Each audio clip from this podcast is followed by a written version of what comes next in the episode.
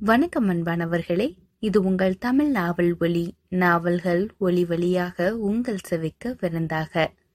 உயர்திரு வள்ளிக்கண்ணன் அவர்கள் எழுதிய இருட்டு ராஜா. இந்த நாவல் சாகித்ய அகாடமி விருது பெற்ற ஒரு சமூக நாவல்.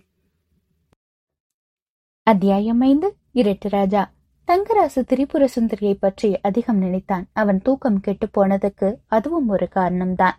அந்த நாட்களில் அவள் வகுப்பு பெண்களின் தலைவி மாதிரி செயல்பட்டாள். அவளுக்கு பதிமூன்று வயது இருக்கும்.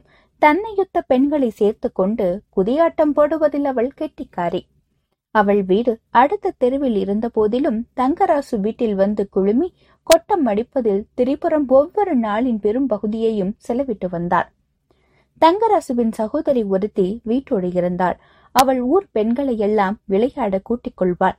தாயக்கட்டம் பல்லாங்குழி ஊஞ்சல் விளையாட்டு என்று வீடு எப்ப பார்த்தாலும் கலகலப்பாக இருக்கும். திரிபுரம் பையன்களை கேலி செய்யவும் தயங்க மாட்டாள்.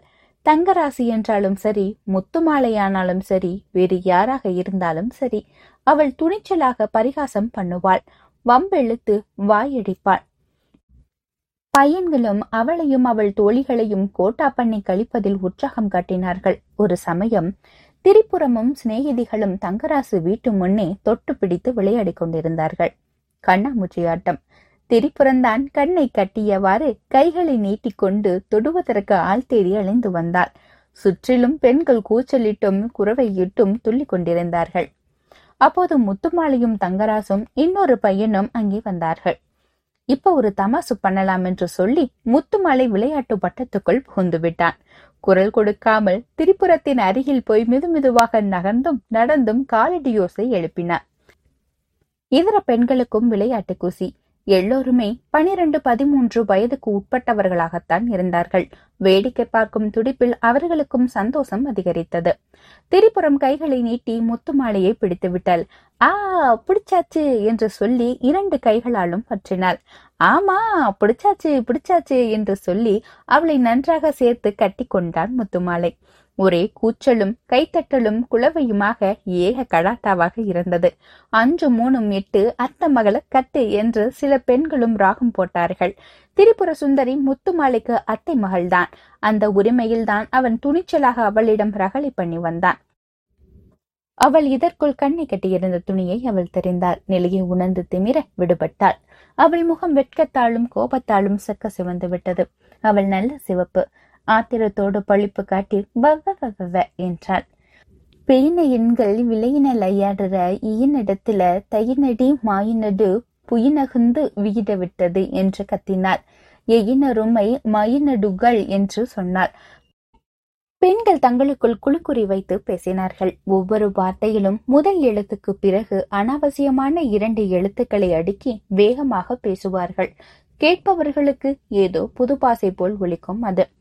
பழக்கம் இல்லாதவர்கள் எளிதில் புரிந்து கொள்ள முடியாது. திரிபுரமும் அவள் தோழிகளும் ஒவ்வொரு சொல்லிலும் முதல் எழுத்துக்கு பிறகு ஈன சேர்த்து வேக வேகமாக பேசி பழகியிருந்தார்கள். பையன்களுக்கு அந்த பாசை புரியாது என்ற நினைப்பில் அவர்களை பழித்தும் பரிகாசித்தும் தங்களுக்குள் வார்த்தைகளை பரிமாறிக்கொண்டு களிப்புடுவதும் உண்டு. இப்போது அவள் பெண்கள் விளையாடுற இடத்துல தடிமாடு புகுந்து விட்டது என்றும் எருமை மாடு என்றும் சொன்னதும் அவளே எதிர்பாராத விதத்தில் முத்துமாலை பேசினான். வியினல் ஐயாட்டில் போயின சேயினங் குயினரங்கை பாயினரங்கே. காயினல் காயினல் காயினத்து. விளையாட்டில் தோத்து போன செங்குரங்கை பாருங்க காலு கால்னு கத்துது. திரிபுரத்துக்கு அழுகை வந்துவிட்டது. விம்மி விம்மி அழுது கொண்டே பாரு பாரு அப்பா கிட்ட சொல்றேன் என்று சொல்லிக்கொண்டே போனாள். விளையாட்டு வினையில் முடிந்தது. அவள் தன் அப்பாவிடம் சொல்ல அவர் முத்துமாலையின் பெரியப்பாவான பாபநாச பிள்ளை தங்கராசுவின் அப்பா பிச்சுமணியா பிள்ளை மற்றும் பல பெரியவர்களிடமும் சொல்லி வைத்தார். பையன்களை கண்டுச்சு பயங்கங்க என்றார். தன் மகளிடமும் அடக்க ஒடுக்கமாக இருக்கும்படி உபதேசித்தார். முத்துமாலைக்கு அப்போது பதினாலு வயது. பெரியப்பாவிடம் அறிவாளை தூக்கி வந்து கலாட்டா பண்ணுவதற்கு முந்தைய நாள் நடந்தது இது. பாபநாச பிள்ளை ஏன் இந்த மாதிரி எல்லாம் பண்ற முத்து? நல்ல பிள்ளைன்னு பேர் எடுப்பேன்னு பார்த்தா இப்படி சல்லி பையன்னு பட்ட வாங்குறியா? என்று உபதேசித்தார். தங்கராசுவின் அப்பா பையன் ஊரோடு இருந்தால் யோக்கியமாக வளர மாட்டான் என்றும் படிப்பையும் கெடுத்து தானும் கெட்டுப் போவான் என்றும் எண்ணி அவனை பள்ளிக்கூட ஹாஸ்டலிலேயே சேர்த்து விட்டார் அவன் காலேஜ் படிக்கிற காலத்தில் அவர் செத்தும் போனார். தங்கராசு பிறகு இரண்டு மூன்று தடவை திரிபுரத்தை பார்த்ததும் உண்டு. அழகான பெண் என்று எண்ணியதும் உண்டு. பின்னர் அவளை பார்க்கும் வாய்ப்பு அவனுக்கு கிட்டவில்லை. அவளும் பருவம் எய்தி வீட்டுக்குள் ஒடுங்கி போனாள். உரிய காலத்தில் அவளுக்கும் திருமணம் நடந்திருக்கும் என்று எண்ணிக்கொண்டான் தங்கராசு. முத்துமாலை அவளை பற்றி திடீரென்று என்னிடம் விசாரிப்பானேன் என்று அவனுடைய மனம் அவனை அரித்தது. அதுதான் காரணம் அவனை சொன்னானே. மெய்யாலுமே அதுதான் விஷயமாயிருக்கும் என்று அவனுடைய மனமே சமாதானமும் செய்து கொண்டது. இருந்தாலும் மறுநாள் அம்மாவிடம் கேட்டான். முத்துமலை நேத்து ராத்திரி அவனோட அத்தமக திரிபுரத்தை பத்தி என்கிட்ட கேட்டான். வடக்கு எங்கேயே இருக்காளமே தெரியுமா? எப்பாவது பாத்திருக்கியான்னு கேட்டான். அவ எங்க இருக்கா? மெட்ராஸ் இல்லையா? எனக்கு தெரியாதே என்றான் அவன். பார்வதி அம்மாள் அவளது இயல்பின்படி பேசினார் என்ன இருந்தாலும் அத்தை மக்க அம்மா மக்க இல்லைன்னு வைடுமா ரத்த பாசம் விட்டுடுமா என்ன? அதுலயும் அவன் திரிபுரத்தை கட்டிக்கணும்னு ஆசையாத்தான் இருந்தான். வடிவு பூமியா பிள்ளைகிட்ட கேட்கத்தான் செஞ்சா. பொண்ணு கொடுக்கும்படி. திருப்புறத்தோட அப்பா பேரு பூமிநாத பிள்ளை. நாங்க பூமியா பிள்ளைன்னு சொல்லுவோம். அவரு பூமிக்கும் மானத்துக்கும் குதிச்சு விட்டாரு உம் அவனுக்காவது நானாவது என் மகளையாவது கொடுக்கறதாவது. அவன் வெறும் பயலாக்கும் சல்லி பயலாக்கும் உருப்படாத பயலாக்கும் அப்படியாக்கும் இப்படியாக்குன்னு கூப்பாடு போட்டாரு. உள்ளூர் சம்பந்தமே கூடாது இந்த சில்லாவே கூடாதுன்னு தூரத்து தொலைவுல மாப்பிள்ளையை தேடி பிடிச்சாரு. மாப்பிள்ளைக்கு சொந்த ஒரு மதுரை பக்கம் எங்கேன்னு சொல்லிக்கிட்டாங்க. அவனுக்கு பம்பாயில வேலைன்னு இல்ல கல்கத்தாவில் இருக்காகன்னு சொன்னாங்க. மொத்தத்துல வடக்கே எங்கேயோ இருக்காக. அதுதான் தெரியும். திரிபுரம் அப்புறம் இந்த உரிக்க வரலையா? வராம என்ன? வந்தா வந்தா. அவன் அப்பன் செத்து போனதுக்கு ஒரு சமயம் வந்தா. பிறவு ரெண்டு மூணு தடவை வந்தான். அவ ஒண்ணுமே சொல்லலையா? அவ என்னத்த சொல்லுவா? அவளுக்கு வந்து இறங்குற ராங்கியும் கவுரமும் யாருக்கிட்ட கலகலப்பா அவ பேசுனா ஏதோ நல்லபடியா இருந்தா சரித்தேன் என்றாள் பெரியவள்.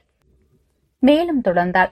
திரிபுரம் தனக்கு கிடைக்காம போயிட்டாங்கிற ஏமாத்தமும் வருத்தம் இந்த முத்துமாலிய ஒரே அடியா மாத்தி பிடிச்சுன்னு நான் சொல்லுவேன். நம்ம அத்தை மக நமக்கு தான்னு அவன் நம்பிக்கையோட இருந்தான். அவன் மேல ஆசையும் வச்சிருந்தான். அந்த நம்பிக்கையில மண்ணு விழுந்து ஆசை முறிஞ்சு போனது இருந்தேன் அவனுக்கு விரத்தி ஏற்பட்டு போச்சு. மாமன் பூமியா பிள்ளையும் பெரியப்பன் பாபநாச பிள்ளையும் அவன் உருப்பட மாட்டேன் சல்லி பைய வீணா போன பையன்னு மந்திர மாதிரி உச்சரிச்சுக்கிட்டே இருந்தாங்கன்னா அதுதான் உள்ளுக்குள்ளேயே வேலை செஞ்சிருக்கும். திரிபுரத்துக்கும் வேற இடத்துல கல்யாணம் ஆகி போச்சு. இவனுக்கும் வேற யாரும் பொண்ணு கொடுக்க தயாராகவும் இல்ல. சரி இனி ஒழுக்கமா யோக்கியமா இருந்து என்னத்துக்கு? இவனுங்க முன்னாலேயே வீணா போன பயலாவும் போக்கிரி பயலாவும் நடமாடி இவனுங்களை ஆட்டம் காட்டலான்னு அவன் வக்கிரம் புடிச்சு கிளம்பிட்டான். எனக்கு அப்படித்தான் பட்டுச்சு என்று அம்மா முடித்தார் தங்கராசு அவளை ஆமோதிக்கவும் இல்லை. அவள் எண்ணத்தை மறுத்து கூறவும் இல்லை. அடிப்படை காரணம் எதுவாக வேண்டுமானாலும் இருக்கலாம். முத்துமாலை வித்தியாசப்பட்ட ஒருவனாக வளர்ந்து விட்டான்.